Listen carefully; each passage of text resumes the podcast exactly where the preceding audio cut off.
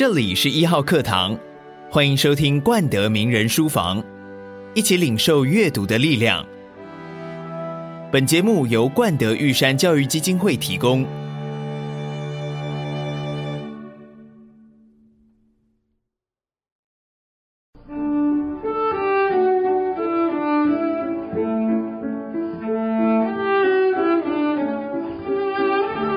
好，今天名人书房很特别，因为很有国际观，来了两位国际咖。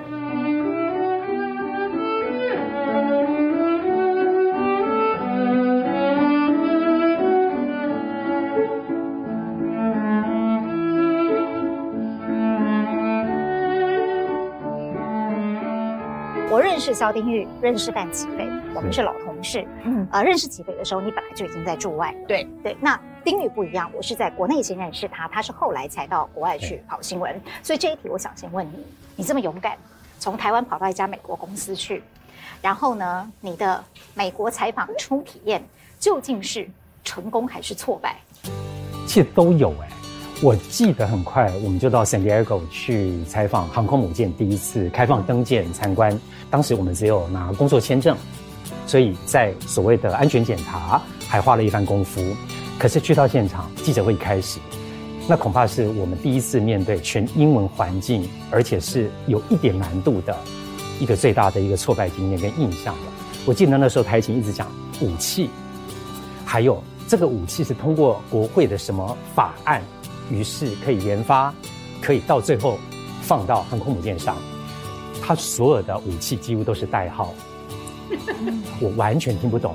因为我听到法案也是一个 M 加一个数字，我听到武器也是一个 J 加一个数字，那是什么？我完全听不懂。当时在回去写新闻之前，我还很努力的找了当时的美国的《洛杉矶时报》的记者，赶快请教一下，恶补了一番，回去再完成的那个报道。嗯，我我真的我都笑不出来，因为我真的可以完全感同身受那个焦虑，你知道吗？可是。琪斐，现在大家看到范齐北当然不一样了，你完全就是一个国际咖、国际通的感觉，然后侃侃而谈，所有的分析都很到位，都非常的精准。好，继续继续。你大概 没有，我还没讲完，这是前面后面到底经过了多少的 OK 挫折跟困难，你花了多久的时间才能够到达一个你自认为还算是可以处理这个工作的程度？真的让我觉得说，我现在已经完全可以 handle 就驻外这个 job。我觉得可能是十年以后，哇，那很长的时间。对，而且我我觉得另外一个，对于我觉得我们台湾去的，尤其是这种突然去的，呃，有时候采访一个事件，然后就得回家的这种记者，我们叫 parachuting 嘛，哈，就是降落伞型的。嗯，我觉得更更辛苦的不是语语言的部分，还有文化的部分。我觉得文化部分是非常非常困难的。那。我觉得我自己可能要到十年以后，可能是嫁给我老公以后，我才敢讲说，呀，现在也许我觉得我现在很很 comfortable。我今天到一个采访场合去，我觉得我不害怕，啊、我觉得我可以很快的掌握现场。刚才我问跟我跟我称赞说，你知道你在做什么？英文在讲说，哦，you you are a pro，you know what you're doing，是一个，我说在在当时是一个很大的赞赏，因为他他就觉得说你跟。你跟一个在这边住很久的记者的表现是一样的。当时我的标准就到这里就可以了。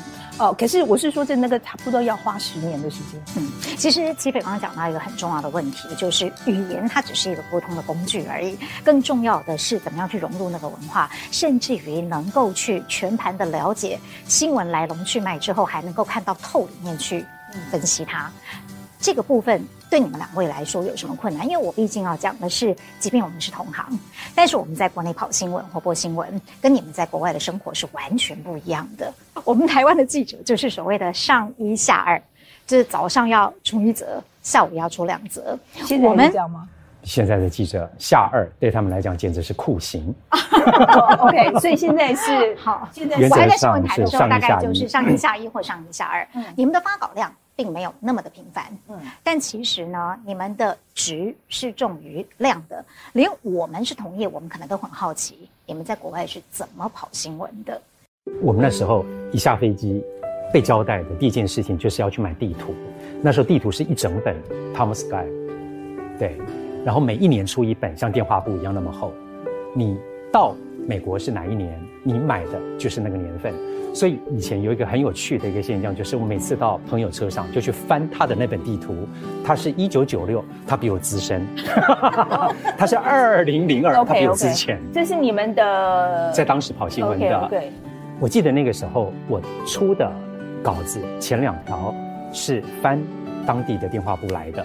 我当时还没买车，我当时的电脑才刚接通网络，但是我已经被要求要交稿，于是。在那种很焦虑，而又走不出去，因为美国地方太大了，还是得依靠这个所谓的 Yellow Page 电话黄页。那东西在台湾早就已经走入历史，但是在海外的华人圈，它还是一样，还是每一年有一本，因为它终究是一个广告跟生活资讯的一个来源。而且没有想到，在你的采访生涯竟然还那么管用哦。确实是这样子，所以第二则稿子我就打到华文书店去问他，你们最近一个月的畅销排行榜。当时我记得龙应台的书、陈文茜的书是海外华文，就是图书里面最畅销的两位作家，所以那也成为你做新闻的题材。确实是这样子。那时候吉北做的，我觉得包罗万象。对，你的题材非常的多元化。对，因为纽约本身驻地的关系，它是一个很多元的地方。你可以谈政治，你可以谈经济，你也可以谈 fashion，你也可以谈电影。你可以谈音乐，你还做过挂包嘛？我对，就是美食，对，就是说它是一个本身就是一个非常多元化的地方。可是，在当时说实在，在我们在纽约采访的时候，当地的东西我不担心，我那个自信我是有的。我觉得我是纽约 correspondent，纽约就是我最懂。可是我说实在，在当时来讲，我很压力很大的，通常是在半夜接到一通电话。那倒是。半夜接到的电话说：“你马上去哪里跑什么？”好，我跟你讲，在美国跑主流的新闻，我压力还不会那么大，因为比如说我们今天讲九一一好了，你满地都是新闻，因为这是美国主流发生的事情。但是今天如果是一件台湾发生的事情，但是他马上要你去的时候，这通常是一件大家主流都没有任何讯息。然后台湾给你的讯息有一点点，那你要怎么办？从这一点点去生出一大堆来、嗯、，OK？譬如去追某某饭呐、啊，对，追某某人呐、啊，对呀、啊。所以就是，而且他那个讯息通常是这些人都是他来美国，他就是不能见光的，OK？所以这种就非常的挑战。而且你在你要知道说，半夜接了电话之后，第一个打包，打包通常我们已经都是半打包的状态，always 是在半打包的状态，就是有个包是 always 准备要走的。还要一边去敲摄影师，敲完摄影师之后，还要敲卫星时间，因为你你做完了没有这传卫星也没办法，right？OK，、好，所以说你这所有的事情敲完，还要在同时自己要敲你的机票，OK？你要敲你在当地的的旅馆，你的那个 transportation，你的车子什么的哦，whatever，所以所有这些事情。大概要在两个小时之内，也就是说，因为你通常你接到电话订订到机票这个时间要赶过去，差不多两个小时之间你要完成，你还要把所有你现在有可能找到任何报道全部都要找出来。然后我通常是把它全部印出来以后，就是在去机场那个路上不停的看，然后在飞的时候不停的看，下飞机以后就是不停的打电话。所以那个是非常非常非常非常压力非常大，而且很多时候是美国很大哎、我是说真的，这个地方很多时候那个乡下的地方，我们常去跑新闻的地方，那个不要说我不认得那个地方，连美国人自己都不认得的，所以这个是，呃，其实这个采访的过程，我真的很。这个是一个非常很刺激，但是真的也非常辛苦。你让我想过一个以前的同事说：“你们可以不要这样子的要求呢？你真的以为我从甲地到乙地是从这里到土城吗？” 是谁说的？我也是有一次半夜接到一个电话，可是隔一天就得马上出发，开车要十七个小时才会到那个地方，在亚利桑那州。可是我们开到了一半，实在是想要上个洗手间。在高速公路上，天亮了，又是沙漠地区，于是真的就找了高速公路旁的休息站，真的是只有休息，它没有像台湾还有什么贩卖、嗯、啊，真名产。OK，就到了那个休息站的洗手间，它山，它在一个山坡斜坡上，它就三个大看板。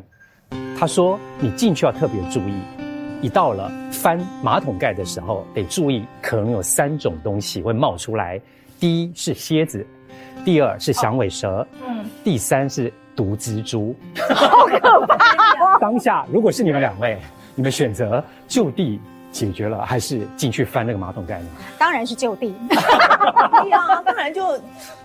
对，所以我们习惯性的在，而且他讲的是真的，这是有可能的，真的美国乡下地方是有可能的。我的理论，我就在美国啦，我的理论是马跟牛跟羊可以上厕所的地方，我为什么不能上？记得带把伞在车上。对啊，我真的觉得，you know，这个这牛可以啊，我觉得我可以吧。结束，因为当时都有预算的问题，你得马上往回开。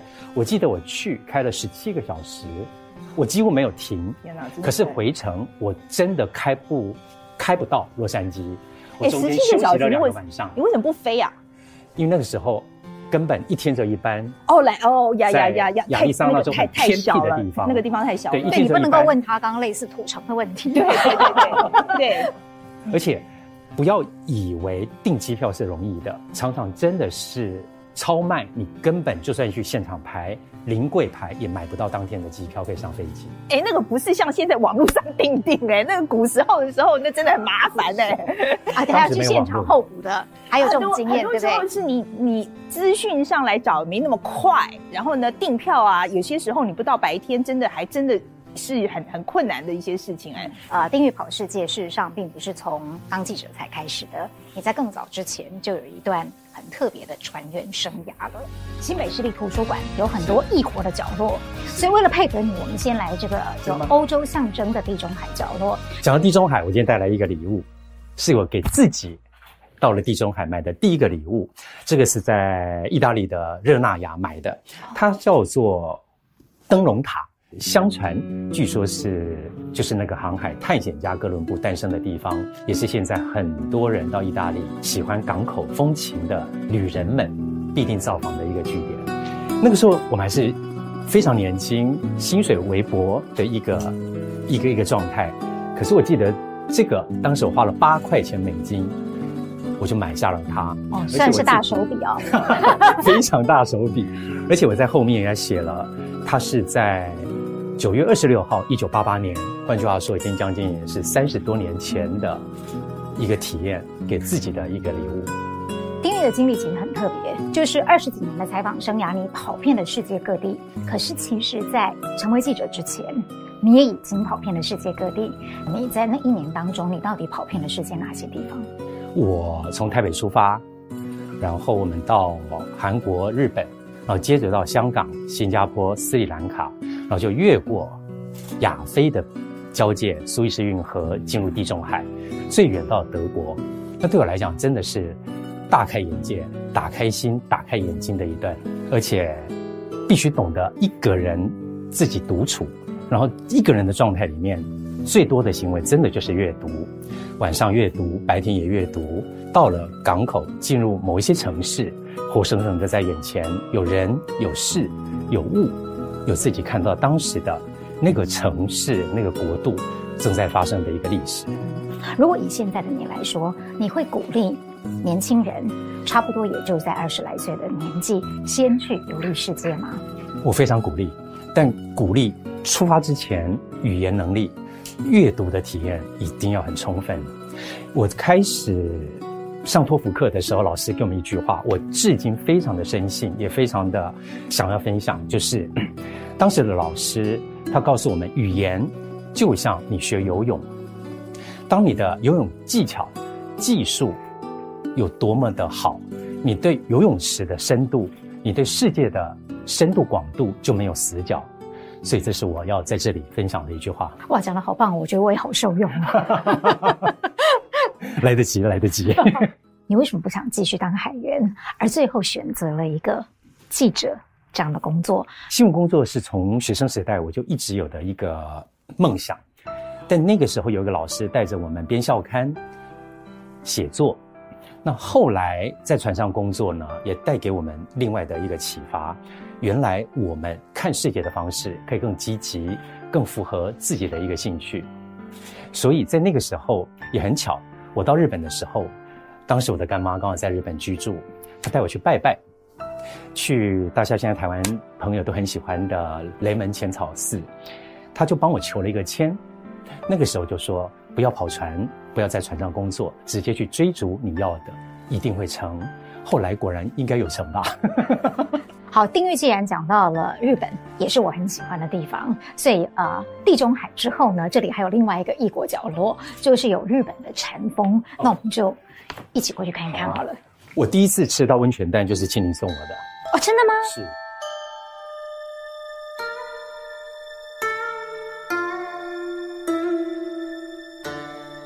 后来到日本也有一些特别的采访经验，对不对？因为那个时候在国内已经跑了好一阵子的交通，也跑出了很出色的成绩。哦，谢谢。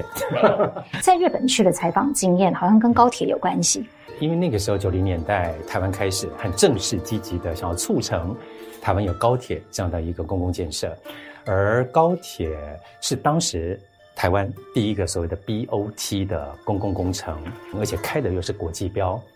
于是那个时候，我们就到日本去看新干线。所以我们飞到日本去的时候，新干线也非常的慎重跟隆重的相待。从六零年代东京第一次办奥运，如果没记错，应该是一九六四，新干线在那时候开通。而新干线那一次，为了我们来采访，特别把他们历代的新干线的列车一次性的呈现给我们看。哦，你好幸运哦！非常幸运，当四五辆。不同年代的列车开始往月台开进来的时候，他就在我背后出现，我们就对着镜头讲话。说实话，那个心里，那个当下的一个心里，都有一首交响曲。对，第一，你见证了这样的一个场面；第二，你正在帮台湾的群众先一步的看到新干线、台湾的高铁可能的选项是这样的样子。哦，真的是一个非常幸福的体验呢。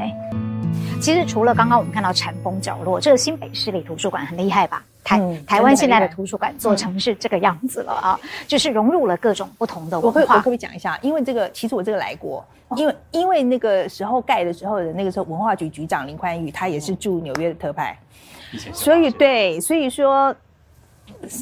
很国际，我我 I have to say 是是这个背景是有帮助的。哇，没有想到我们竟然就选了一个你是熟悉的地方。对，没错没错，因为他那时候他就呃，因为他他住美特拜也很久的时间嘛，所以我回来的时候我们还是常常会联络，那他就很得意的带我来这边参观。那你有那个盛赞他们吗？当然。这人都会做人的，因为丁玉刚刚讲了他在异国不同的一些呃文化的，不管是冲击或者是学习啦。那对你来说呢？因为你一开始的时候去念书，本来就已经有打定了，可能会在美国常住一段时间，至少拿个学位也要两三年嘛。嗯，对。那也没有想到后来连在那边异国婚姻也被结了，完全就成了一个道地的美国人。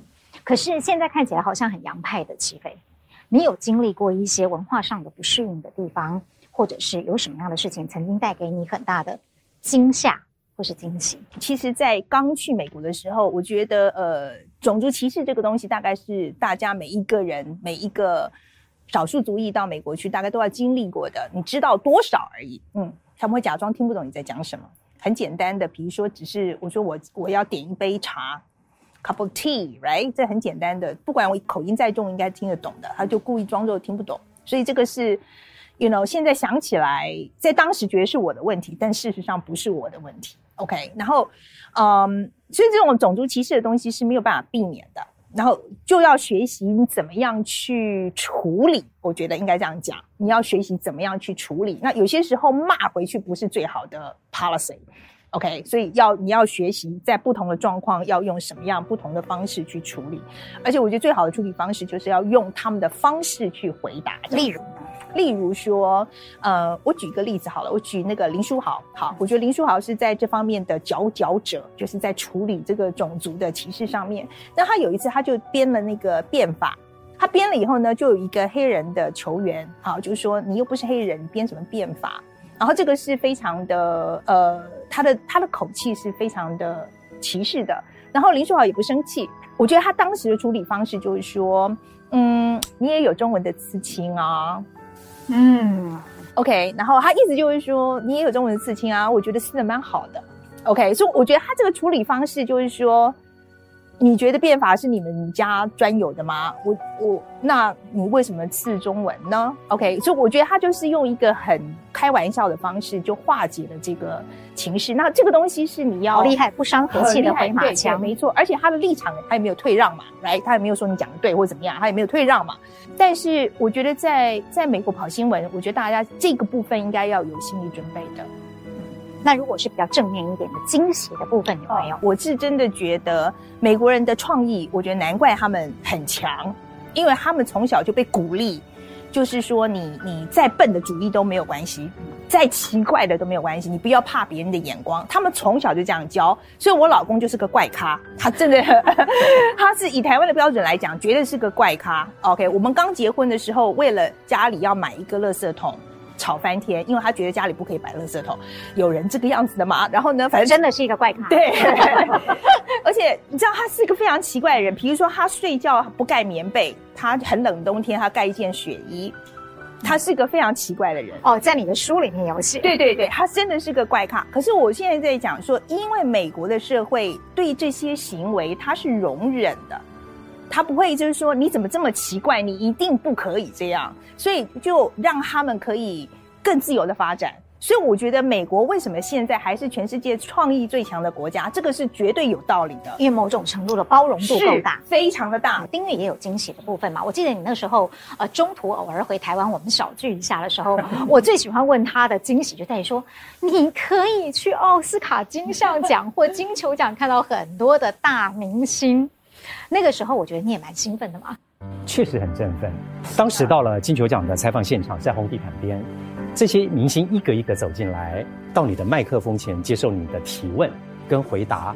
那时候我们的脑子其实是晕眩的，因为在你面前的都是我们从小到大看的国际巨星，梅丽史翠普、汤姆克鲁斯、尼可基曼、尼可基曼都有都有都有都有这些，而且他们是每年都到的。可是，在那样的一个很简短又很匆忙的一个提问里面，你可以很直接、清楚地看见这一些巨星何以成为巨星。我要举的例子就是乔治·克隆尼，他已经到了红地毯的最开头接受所谓美国主流媒体的访问的时候，他的经纪人或他的公关人员就会过来直接告诉我们，今天乔治·克隆尼准备的题目是什么，而哪一个台回答。提问这过程的趣味点在哪里？他会先来跟我们沟通，就说让我们决定要不要跟前面的，好问一样的问题，产生一样的效果，成为一样的国际头条。哦，于是我们有时候会听从他们的建议，有时候我们当然有自己坚持要问的。这让我第一次觉得自己的报道已经是可以，真的是就跳脱华人的圈子，可以直接跟国际同步的。一个事业，嗯，典礼当然就是光鲜嘛，不管你背后有多么的辛苦，但是为了新闻而上山下海的冒险事迹有没有？呃，我讲一个，我觉得很，我我我说实在，我我现在讲辛苦啊，我觉得是非常不应该，因为我觉得我们跟跟跟灾民比起来差太远了，是是是对对，哈，就是我们去采访海地的那个地震的时候，因为当时暴乱非常严重啊。然后我去之前，我说实在，我是先把遗嘱写好了才去的，因为我不知道会发生什么事。OK，我先写了遗嘱，是真的，因为在美国的习惯，我觉得这个是应该要做的事情。然后我说实在，我老公送我去的时候，他他是很担心的。因为因为不知道，因为当当时看新闻来讲是很乱的嘛。那可是说实在，我们到现到了现场之后，而且我们是跟着台湾的救难队一起进去的，其实整个安全是没有问题的。在这边再强调一遍，有邦交国非常的重要。OK，有邦，因为我们跟海地是有邦交的，所以中华民国在当地来讲，它所能够用调用的资源是完全跟无邦交国是完全不一样的。所以说后来去那边之后，我觉得就他们。帮忙照顾这样，可是如果我说实在，在我们去之前是，比如说包括水，我还记得我带那个呃，就是可以把生水，呃，那个叫做碘，是不是？反正就是说那个能够把生水里面的菌杀掉，变成对对，那那个药片都要带在身上。就是那时候要想象说你你要最最最最糟状况是什么，所以当时是呃装备带进去的时候，而且我们因为呃。采访来讲的话，最重你还不能太多，你就是你要带的刚刚好，你要够用，但是你又不能够没有嘛。所以其他器器材啊什么的都是要全部带进去，因为你那时候觉得你可能没有电呐、啊，那怎么办？Right？所以说那个那个整个的过程是非常辛苦。然后进去海地以后，整个啊采访的过程是，我是真的觉得除了身体上的，因为他当然就是。还是不方便嘛，哈，就不管怎么样，它整个城是瘫痪的。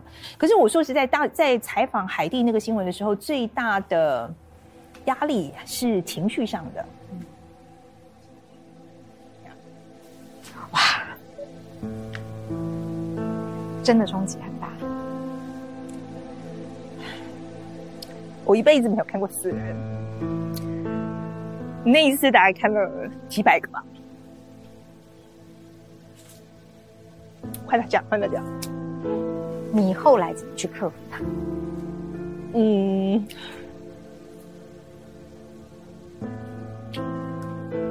嗯，克服啊，我觉得很，I don't know，会走吗？你自己开过一个，你自己有有有报道过灾区啊？啊，九二一，对呀、啊，会走吗？也是无数的，我没有走，我留在那里。是啊，我来帮齐飞补一句话好。当时齐斐回到纽约，有跟我打电话讲了这件事情。其实齐斐当时的情绪，我还记得是声音都听得出他的激动。我只能告诉他 be tough，因为我觉得新闻工作在现场被要求，其实不是冷感，而是必须冷静。那这件事情，当然我我在电话里的的对话，充其量都是所谓的诸葛之论，都已经是在事后了。可是我们也一样遇过。包括国内的采访经验，包括当时也采访过空难新闻，也采访过很知名的白小燕的绑架案，很惨绝人寰的刘邦友观点命案。我们在现场其实真的都是惊吓，那种惊吓真的已经超乎自己对专业可以预想预设的一个最极限。你可以想象，当一个命案一下子死了这么多人，他的地上是脑浆加。鲜血，那对我们来讲都是超乎我们那时候三十岁的社会历练跟心智条件的。哎、欸，我觉得他讲的这是重要的，因为我说实在，我们那时候自己也是孩子啊。我说实在，也不是三十多岁。我说实在，从来没人教过我，也也没有不够那么成熟的时候。对，我说实在，我觉得我们自己也，我说我们自己也是人呐、啊。我说真的，然后我们要去看很多，也不不容易的，真的很不容易。而且新闻不会在你准备好的时候才发生。是啊，对啊，它往往都是在我们根本都啊、呃、意料之外的时候，它才会叫做新闻嘛。Yeah. 可是我我再讲一件事，虽然说，嗯，这些事情当然我们看看了，对不对？我就说他不会走，他留在那里，对，没有错。可是我觉得他帮助你变成另外一个人。我觉得这个东西我拿进来以后，我把它变成一个，在我的报道里面，我觉得我我觉得是看得出来的。我我我我我我真的这点是我很骄傲一点，是常常人家称赞我的新闻是有人味。嗯，我正要说，你把人性放进去了，就是我觉得这个是重要的，因为就是因为看过这些事情，因为经历过这些事情，所以所以我觉得你在看这件事情的时候，你的感情就不一样。我们今天看到两位很厉害，事实上是经过了一段很长时间的学习。呃，我不晓得在刚刚去美国或者刚适应呃更好提升自己英文能力的那个状态之下，阅读曾经带给你很大的帮助吗？很大的帮助啊！今天我说实在，那个呃，我呃，大家好像特地去帮我把那个我的第一本书，就我的呃，应该是这样讲啊，第一本从英文我从头到尾看完的一本书，就是《哈利波特》。在这里，对，在这里，我忍不住要帮你拿过来。OK，好来。而且我很感动的是，我发现在这个图书馆里面，它被翻得很旧很旧。对，那就是真的有很多人看了它。对，没错，就是当时就是因为呃，呃其实说实在哦，在呃去美国很久了，可是哎，给大家看一下好了，因为是。是在在美国已经去很久了，可是那时候呢，呃，工英文对我来讲是一个工作的工具，就是我要采访的时候我要用，我需要我要采访的时候我要阅读英文，但是我的私底下的呃娱乐的部分，我其实还是看中文的为主，比如说中文的书啦或者什么的哈，漫画啊什么的。后来是哈利波特出来之后，那个我记得我忘了是谁送了我一本，然后呢，我真的就开始看了以后，我就停不下来。后来就把它是就把它真的从头到尾看完了。然后那时候就看完以后，我就觉得，哎呀呀，其实我是可以看英文书了，没有问题。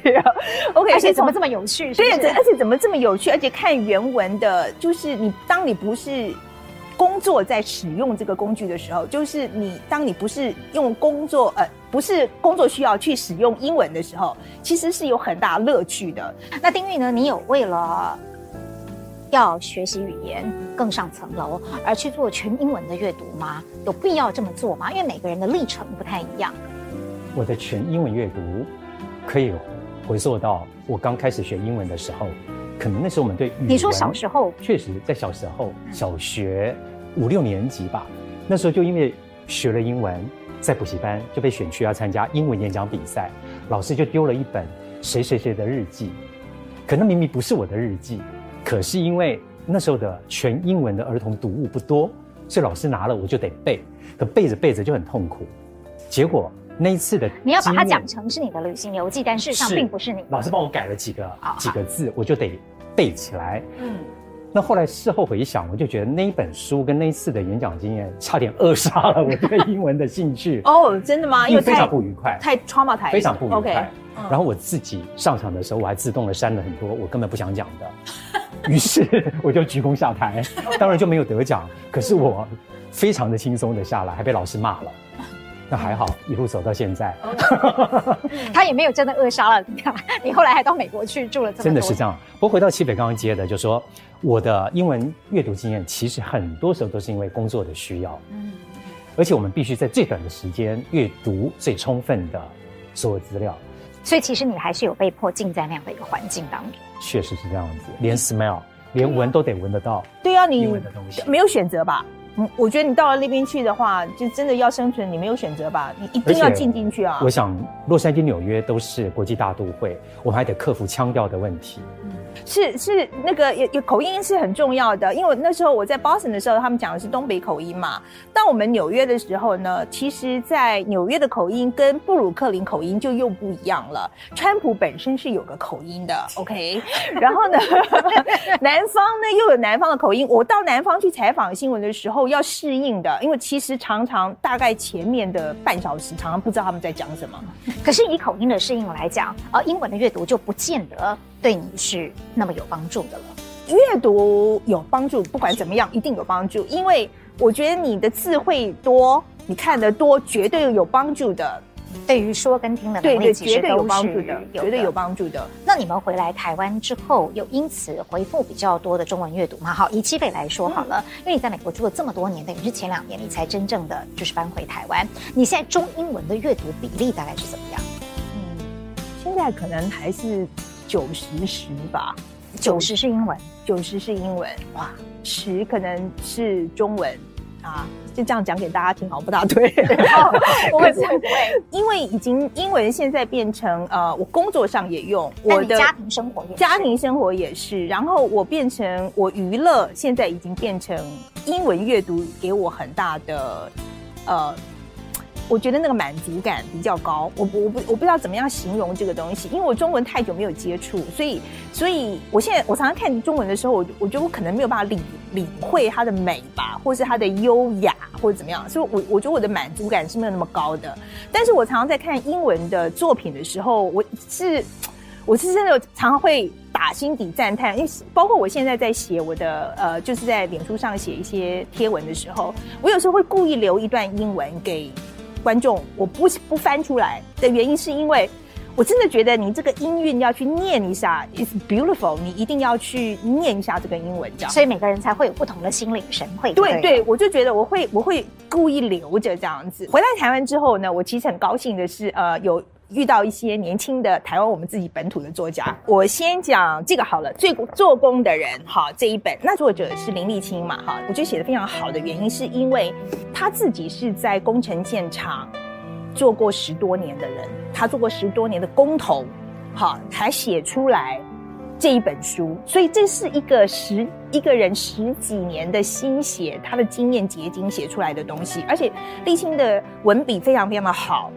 然后我在看的时候，我为什么觉得非常惊叹？是因为我在美国看过两本普利兹奖得奖的作品，一本是叫做《Evicted》，它是在讲美国最底层的人被啊、他的房子，他被啊、这怎么讲啊？他他被轰出来，因为他他没有钱缴这个房贷，他的房子就被法法拍，比如说像这样子，或者是说他们被强制要搬离，哈，就是都是很穷的人的故事这样子。另外一本是在讲印度的贫民窟的故事。我觉得他们都是拿就是这个社会里面最底层的人的故事来告诉你说这个社会问题在哪里。沥青这本书是有做到的，我所以我当时在看到的时候，我我是我是非常非常惊叹，因为我们我今天在讲这两本都是拿到普利兹奖的。这两个作者都是在一个在贫民窟，一个另外一个在美国非常贫穷的社区，两个都蹲了非常久的时间才写出来这样的作品。他的作品是有这个味道的，那个这个味道就是在细节上，而且是在这个关怀上，就是你他知道这些人，他认识这些人，他是描写的这些人是可以活生生的在你前面出来的。如果说今天沥青是在美国，我我真的觉得他是有机会得大奖的那种作作家。然后另外这一本哈，这个是陈莽，他作家叫陈莽。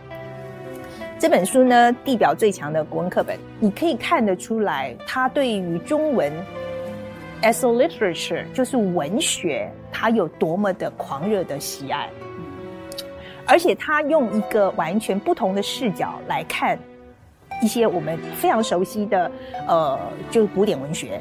我我就举个例子好了，他嗯、呃，比如说他讲那吴三桂。呃，冲冠为红颜，冲冠一怒为红颜。对，冲冠一怒为红颜这个故事大家都很熟悉，right？哈，again，我的中文不大好，好，所以大家忍耐一下，因为他他这个故事呢，在陈莽的诠释里面，他的就有一种态度，就是就算是又怎么样？嗯，all right，为什么一个男人不能够为一个女人做这个事呢？好 好，我就觉得非常有趣啊，好现代。就跟我们小时候念的就是家国不能为儿女私情害了家国是不一样的。你这你这，然后我就觉得哎呀，好新鲜啊，好 modern 啊，right？就是说这个是一个非常的现代的诠释嘛，哈。然后另外他讲到那个唐三藏取经那个蜘蛛精的故事，OK，他就是个女人国嘛，那他就在讲说。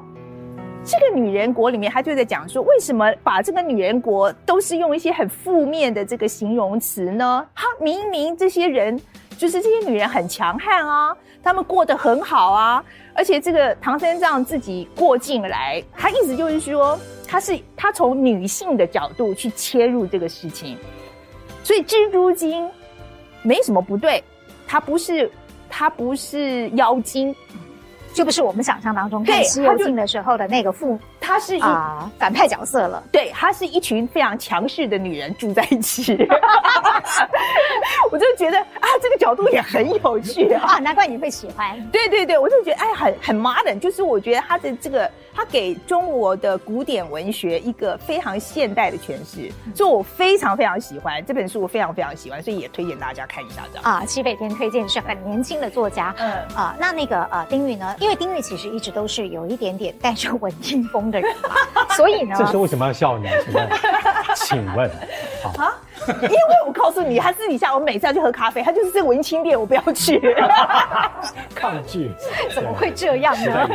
对，好吧，那这个呃中年的贾文清，请问回到台湾以后，有哪一些作家会比较吸引你，或者是说你的阅读到了现在此刻的人生阶段，有没有一些什么样不同的转变？我觉得我们再回到台湾，进入书店的时候，变得比较贪心。因为我们有十几年空白，没有好好享受华文的阅读，所以我回到台湾，特别是忙起来之后，阅读量变少，所以你就越来越讲究自己想要选什么书。我也是有一次在高铁在公务往返的这个交通途中，我就看到了忘了谁写的书斋，于是我就选了郭强生《何不认真来悲伤》。我很喜欢这本书的书名。第一，他有认真跟悲伤这两个字，本来是很对撞的、很冲突的，可是他书写了自己的人生体验，刚好跟我们这一种已到了中年算吗？还不算吗？算了算了算了，都快老年了。到了中年的一个男性所必须面对的一些人生里面的课题吧。所以读起来特别有味道，就是会有共鸣的感觉，确实是很有共鸣。嗯，第二本我介绍的是《耳朵借我》，我觉得马世芳恐怕是相对年轻的作家里面能说能写，而且最能打动我个人的一个一个作家吧。算起来也年龄相仿，也是。因为马世芳记录的很多时候都是我们喜欢的滚石那个随便，就套用马世芳的讲法，就是。音乐创作在台湾就是一个爆冲的年代，我很喜欢这一句话。那时候几乎每张专辑都，即便他在 B 面的最后一首，都有至今我们还是会偶尔就哼起来的一段旋律。而马世芳他的书写就补白了我们只会唱歌、只会看歌词、只会看卡带内页里面的那一张歌词所记录的制作过程，所以它是有关音乐的。对，它确实都是有关音乐，但我最重要的一本书，就是王奕嘉，一个台大医科毕业的，后来拒绝从医而开了出版社的王奕嘉，他最经典的一本作品叫《实习医师手记》。那当然这里面有很多提到说，生命的给予有时候真的只是为了在取回。那像这种东西，伴随着我们，包括在海上工作的那个年代。包括在海外工作的那个年代，跟现在为了上这个节目，我们还很认真的读了几段，都一样的，非常的有共鸣。其实我觉得很特别的是，你们都在国外呃历练这么许多年之后才回到台湾，再结合你们过去这么多年的经验，想要用自己的历练带给台湾观众什么样不同的世界观呢？我希望。我是可以带大家更了解世界的那一双眼睛。我希望我把这件事情解释清楚给你听，为什么现在世界上在发生这些事情，这是我现在要做的工作。OK，那这跟以前我们在国外，比如说把这个新闻带回来给台湾，这个又不大一样。的确，我觉得邓启飞是做到了。那丁宇呢？我们希望呢，台湾在经历了这么一段长时间的所谓的八卦、狗仔化之后，新闻媒体它还扮演一种。可以正面、可以永续的一个讯息管道，就是至少我们要守住一个可以打开心、打开眼睛看时事、看世界的一个窗口。其实我觉得这一集看名人书房的观众哦，应该会觉得我有收获，因为两位呢，在这个节目当中短短的一个小时，把过去你们二十几年的经验发挥得淋漓尽致。没有，还有更多，我还有更多。哎呀，还没讲的呢。对，有续集吗？啊、呃，很透彻的观察啊、呃，或者是犀利的笔。像以启斐来说好了，我看你的书，我觉得你看，明明明明我已经跟你这么熟了，我看你的书，我还是会捧腹大笑，因为你的笔其实就跟你讲话一样的很生动、轻松跟诙谐。我觉得大家会觉得很有趣或很生动。我觉得是因为我长期看美美式的报道。还有美式的呃文学的结果，我觉得，所以他的我相信，因为这个背景，所以跟台湾大部分的写法会不一样。但是我很推荐大家去看一个杂志，叫做《New Yorker》，就是《纽约客》杂志。它是它是大块的文章啊，常常有有些报道可能就是差不多是半本书了。那我觉得这个杂志对我影响非常的大，就是。那个不是只有写东西而已，而是在想事情的脉络上面都有很大的影响。那接下来呢，有一个小考试，我要用一句话来形容阅读。哦，我觉得阅读它是一个很容易瞬间就可以跨界时空，同时它又可以保有很多超乎想象的一种行为。所以这也是为什么我们常捧到书的时候，即便。这是一个我们不熟悉的作家，但我们还是愿意尽可能找时间，在最短的时间做一个充分的吸收。嗯，阅读是非常划算的学习方式。好，这一句话吧，没错吧？而且真的超级同意。对，我觉得，因为你在很短时间之内，可能就可以学到一个人毕毕生的他的研究的结果。